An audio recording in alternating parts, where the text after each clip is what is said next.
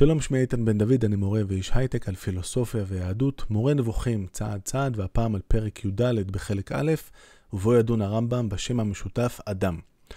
למרות שגם זה אחד מהפרקים המאוד קצרים בספר, וכבר ראינו פרקים קצרים, זה ממש לא אומר, אלא הרמב"ם שהוא מהפרקים היותר פשוטים, גם הוא מציב בפנינו כמה וכמה קשיים. הייתי מציע שנתחיל בלקרוא את, הספר, את הפרק כמות שהוא, ואחר כך ננסה לפרק אותו לגורמים. השם המשותף אדם הוא שמו של אדם הראשון. שם נגזר. הוא נגזר, כפי שאומר הכתוב, מן אדמה. יש שהוא שם המין. לא ידון רוחי באדם, מי יודע רוח בני האדם, ומותר האדם מן הבהמה אין. ויש שהוא שם להמון, כלומר לפשוטי עם, זולת המיוחדים. גם בני אדם, גם בני איש.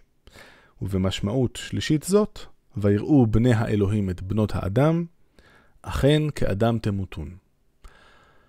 זהו, זה כל הפרק. אה, לכאורה אין פה יותר מדי, אבל אה, בואו נתחיל לצלול ולפרק אותו ונראה אה, מה יש לנו כאן. אז ראשית, אה, כמובן, על זה קשה להתווכח. אה, אדם זה השם קודם כל של אדם הראשון, שאנחנו מכירים מתחילת אה, ספר בראשית. והוא נגזר מן אדמה, זה לא נאמר בצורה מאוד מפורשת כמדרש שם, מה שנקרא, אבל אה, זה בהחלט עולה מהפסוק וייצר אדוני אלוהים את האדם עפר מן האדמה.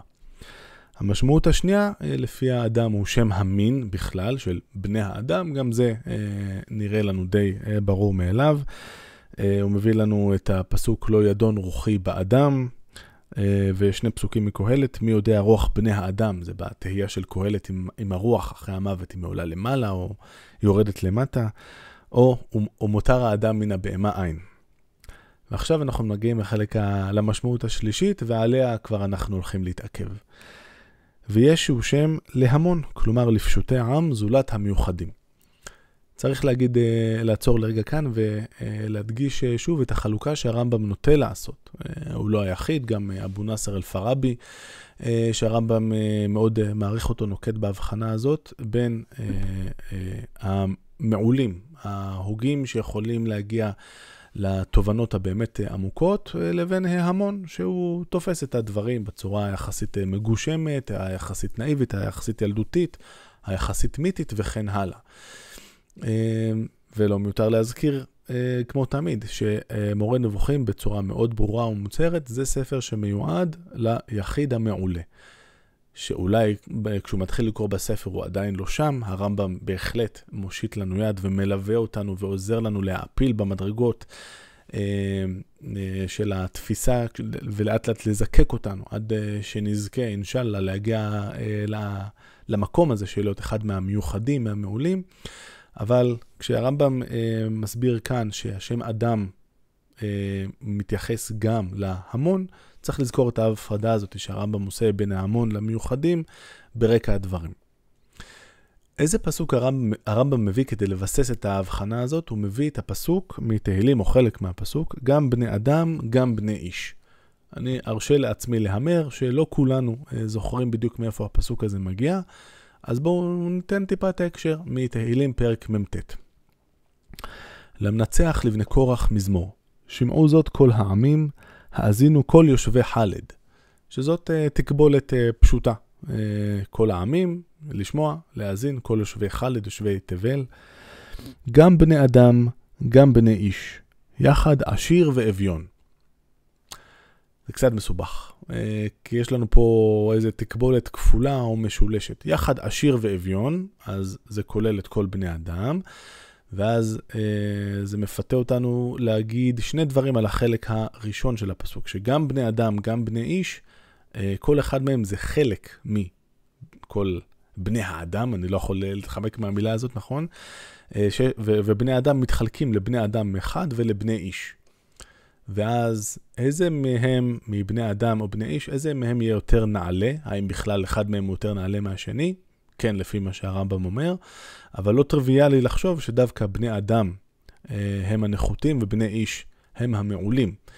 אה, כי בדרך כלל, אם כי לא תמיד, התקבולת הוא כזה, היא, אה, שני הדברים מקבילים אחד לשני, ולכן אם החצי השני זה יחד עשיר ואביון, ועשיר מן הסתם יותר נעלה, היינו אולי מצפים שבני אדם יהיו יותר נעלים מבני איש. אבל זה לא מה שהרמב"ם מנסה לומר לנו, הרמב"ם מנסה לשכנע אותנו שדווקא אה, בבני אדם ובני איש, כאן בני האדם הם היותר נחותים.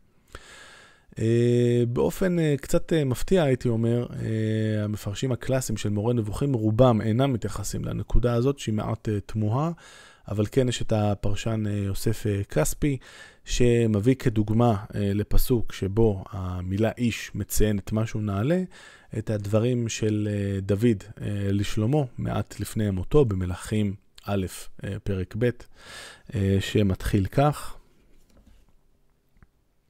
ויקרבו ימי דוד למות, ויצב את שלמה בנו לאמור, אנוכי הולך בדרך כל הארץ, וחזקת והיית לאיש.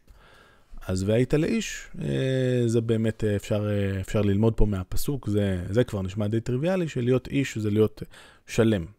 זה לא אומר שלהיות אדם אולי זה פחות שלם, אבל כן זה משהו שמחזק הפר... במידה מסוימת את הפרשנות שהרמב"ם מביא, או את ההתעלות שלו בפסוק מתהילים שראינו, למרות שבינינו אה, הרמב"ם אה, זה לא, אח... לא אחת מהפרשנויות היותר אה, מובנות מעליהן שלו. אולי היה מקום לצפות שהוא יבסס את הדברים מעט יותר. בכל מקרה אנחנו נמשיך, ובמשמעות שלישית זאת, ויראו בני האלוהים את בנות האדם. מאיפה הפסוק הזה? זה מבראשית, פרק ו', אגב, פסוק אחד אה, לפני מה שראינו קודם של אה, לא ידון רוחי באדם, ששם אדם משמש במשמעות של כלל המין, אז הרמב"ם מנסה לומר לנו שפסוק אחד לפני זה, זה בא במשמעות אחרת. הפסוק הזה לקוח מקטע מאוד קצר ומאוד סתום בראשית, אני רק אזכיר, מדובר שם על בני האלוהים שרואים את בנות האדם. ומשהו בבנות האדם מפתה אותם, אותם והם אה, בעצם אה, יורדים אליהם, אליהן, ומהחיבור ביניהם אה, אנחנו מקבלים את הנפילים, אנשי השם. משהו מאוד מוזר, פרשנים, פרשני מקרא מודרניים, גם מסורתיים כמו קסוטו, רואים כאן איזשהו שריד של תפיסות מיתיות או של סיפור מיתי, שאיכשהו רסיס ממנו ככה נשאר בדמיתולוגיזציה שהמקרא עבר. מה שהרמב"ם מנסה כנראה לומר לנו כאן, אה, וזאת העמדה של אה, רוב המפרשים הקלאסיים, זה מה זה בנות האדם. בנות האדם, אה, אז אמרנו, האדם זה התפיסה של ההמון, אז בנות האדם, יכול להיות שזה מתייחס לתפיסות הפחותות, הלקויות שיש להמון, למשל לגבי אלוהים, שיש לו גוף, שזה כמובן לא התפיסה הנכונה, אבל זאת התפיסה של ההמון. ואז בני האלוהים, שרואים את בנות האדם והן מוצאות חן בעיניהם, ואז הם, אה, אה, בני האלוהים הולכים אחריהם, זה פשוט הד למשל שהיה לנו אה, של גן העדן. במשל של גן העדן, אדם וחווה, נכון? אז יש לנו, כבר ראינו כיצד אפשר לפרש את חווה, גם בפרק של האיש והאישה. אפשר לפרש את, חווה כמייצגת את החומר, ובעצם אה, האדם שם הוא המשל לכולנו אה, ולנטייה שלנו לא ללכת אחרי המטרה הנכונה, אחרי המושכלות, אלא להידרדר וללכת אחרי הנטיות החומריות שלנו. חשוב להגיד גם אה, שהפרשנות השנייה שהרמב"ם מביא של האדם כמין הכללי, זה משהו שמחזק גם הוא את התפיסה לפיה המשל של גן העדן בכלל לא מתייחס לאדם ולחווה הקונקרטיים הספציפיים שחיו בשנת מינוס ככה וככה, אלא לצורך העניין הם לא היו ולא נבראו. מדובר כאן על מין האדם ככלל. כל אחד מאיתנו הוא אדם שנופל לפיתויים של החומר, של חווה, ומוטלת עלינו החובה להתעלות אה, מעל ההידרדרות וההתפתות הזאת, ולחזור ולהתעסק פחות בנטיות החומריות שלנו, והנטייה לציין את הדברים כמגונים או כיפים, כמו האם אני צריך לרדוף אחרי הכבוד למשל וכן הלאה, ולשאוף להתמקד במושכלות, באמת ובשקר ובתפיסות הנכונות אה, אודות האלוהות, שזאת ה, אה, בעצם המטרה העליונה של האדם, הכרת האל, כפי כוח האדם. אז אה, לסכם בעצם עם התפיסה השלישית הזאת שהרמב"ם מציע לנו, שהאדם זה בעצם הכינוי להמון, אפשר לפרש את הסצנה המאוד מוזרה הזאת של בני האלוהים, שרואים את בנות האדם כהד להידרדרות של האדם לעבר החומר, אה, כמו שראינו בעצם בסיפור של גן העדן, מי יהיו כאן בני האלוהים, אז כאן אפשר, בקלות אפשר לפרש, כמו שהרמב"ם כבר הראה לנו, אפשר לראות במילה אלוהים גם את ה... כמסמנת לא רק את האל, אלא גם את השופטים או מנהיגי המדינות המכובדים וכן הלאה. אז מנהיגי המדינות והמכובדים מידרדרים ופונים לבנות האדם, לתפיסות הפחותות. נזכור את הסיפור הזה כשנדבר גם על, ה, אה, על הפצצה השנייה שהרמב"ם מנסה לנטרל, כשהוא מנסה לפרש את אה, אכן כאדם תמותון גם במשמעות הזאת. מאיפה מגיע אכן כאדם תמותון? כאן אני יכול לנחש שיותר אה, אנשים מכירים את המזמור הזה, ובכל זאת בואו נקדיש דקה או שתיים להקריא את המזמור שממנו זה לקוח, זה מתהילים פ"ב. נקריא עד, ה, עד החלק הרלוונטי. מזמור לאסף, אלוהים ניצב בעדת אל, בקרב אלוהים ישפוט. עד מתי תשפטו עוול, ופני רשעים תישאו סלע. שפטו דל ויתום, עני ורש הצדיקו. פלטו דל ואביון, מיד, מיד רשעים הצילו. לא ידעו ולא יבינו, בחשיכה את הלכו, ימותו כל מוסדי ארץ. אני אמרתי, אלוהים אתם, ובני עליון כולכם, אכן כאדם תמותון, וכאחד השרים תיפולו. קומה אלוהים שופטה הארץ, כי אתה תנחל בכל הגויים. הזכרנו כבר את כל המזמור על הדרך. אמ, יש פה משהו מוזר, אה, כשאלוהים ניצב בעדת אל בקרב אלוהים ישפוט, אז אה, בעצם מול מי אלוהים מדבר, כביכול הוא מדבר לעצמו, אלוהים מדבר לאלוהים וכן הלאה. קודם כל רק נזכיר, בחקר, בחקר המקרא המודרני, אה, ובמיוחד אה, עם עיון במקבילות אה, למקרא, כמו תרגום ה-70, אפשר לבסס, כמו למשל אצל החוקר ישראל קנואל, קריאה שונה לחלוטין של המזמור הזה. כמזמור שהוא הרבה יותר מיתי. המעוניינים מוזמנים לפנות לשם, אני כרגע אתמקד במה שהרמב"ם מנסה לומר לנו. בעצם לפי הקריאה של הרמב"ם יש כאן יציאה של אלוהים, הפעם הוא האל, כנגד אלוהים השופטים והמחוקקים, שהם לא שופטים את העם בצדק. הם לא עושים את הדברים המוסריים שיש לעשות, אה, שזה אה, לעזור לחלשים אה, בחברה, ובסופו של דבר הוא אומר להם, אכן כאדם תמותון וכאחד השרים תיפולו.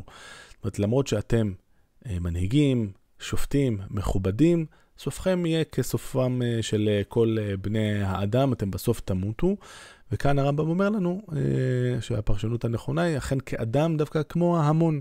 זאת אומרת, זה שאתם, מנהיגי המדינות והמכובדים וכולי, זה ממש לא מחסן אתכם או יציל אתכם מהגורל של שאר בני האדם. לפחות אם אתם לא נוקטים בדרך הישרה ולא שופטים משפט צדק וכולי. ובעצם אפשר לראות כאן את הקשר לפצצה הקודמת שהרמב"ם ניסה לנטרל עם בני האלוהים שפנו אל בנות האדם. גם שם, בני האלוהים, אה, יהיה לנו קל לפרש את זה במשמעות של הבנים של המכובדים אה, בבני האדם. אה, הם גם נופלים אל, ומתפתים אל בנות האדם, אל התפיסות הלקויות. זה, הלקויות זה כנראה גם מה שמוביל אותם, לפי הרמב"ם במזמור בתהילים, אה, לשגות ולא לשפוט בצדק אה, כפי שצריך.